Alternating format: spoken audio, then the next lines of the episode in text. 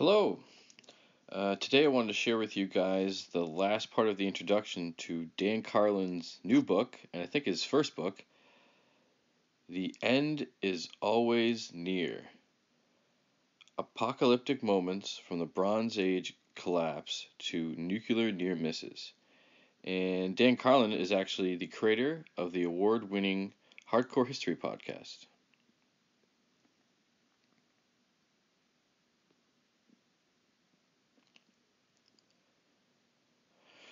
One of the things that I kept noticing when burrowing into the archives was a reoccurring, unanswerable, either or historical question. Will things keep happening as they always have, or won't they?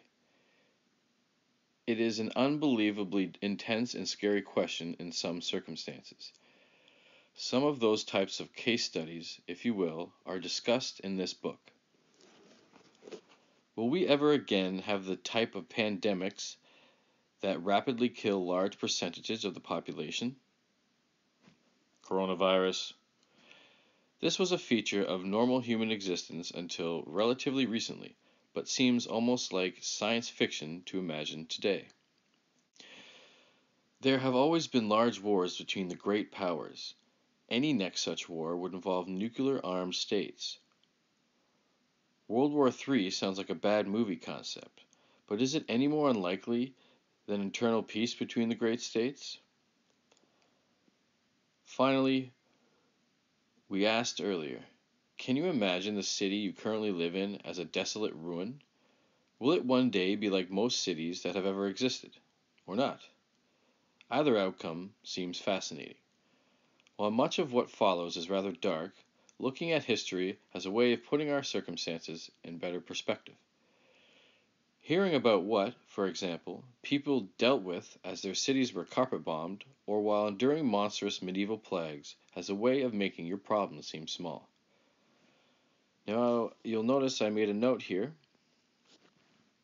and uh, I thought that this highlighted text was a good mindset technique for practicing gratitude. So you can say to yourself, well, at least my city hasn't been carpet bombed in a while or ever.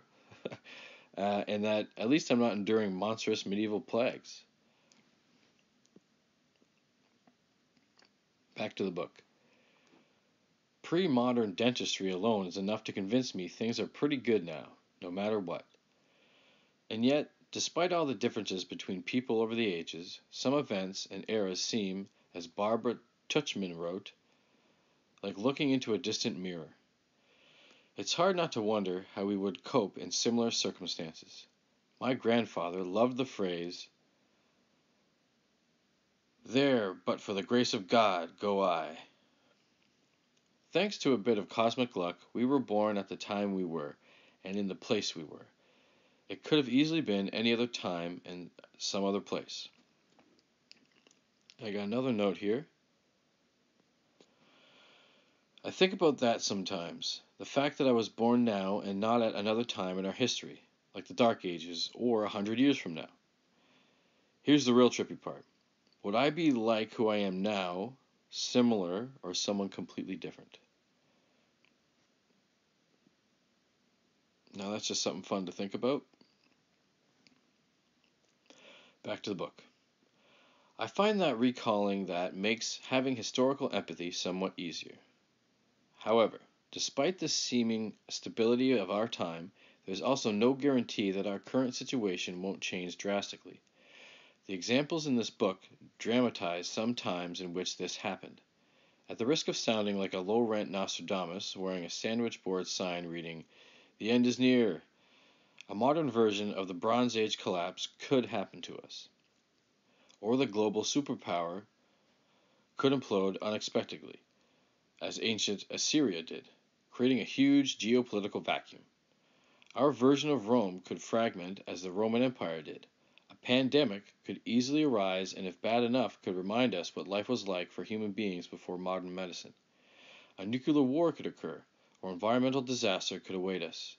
We may yet find ourselves in reality that future ages read about in books on examples of extreme human experiences or warnings about things to avoid doing. Hubris is, after all, a pretty classic human trait. As my dad used to say, don't get cocky.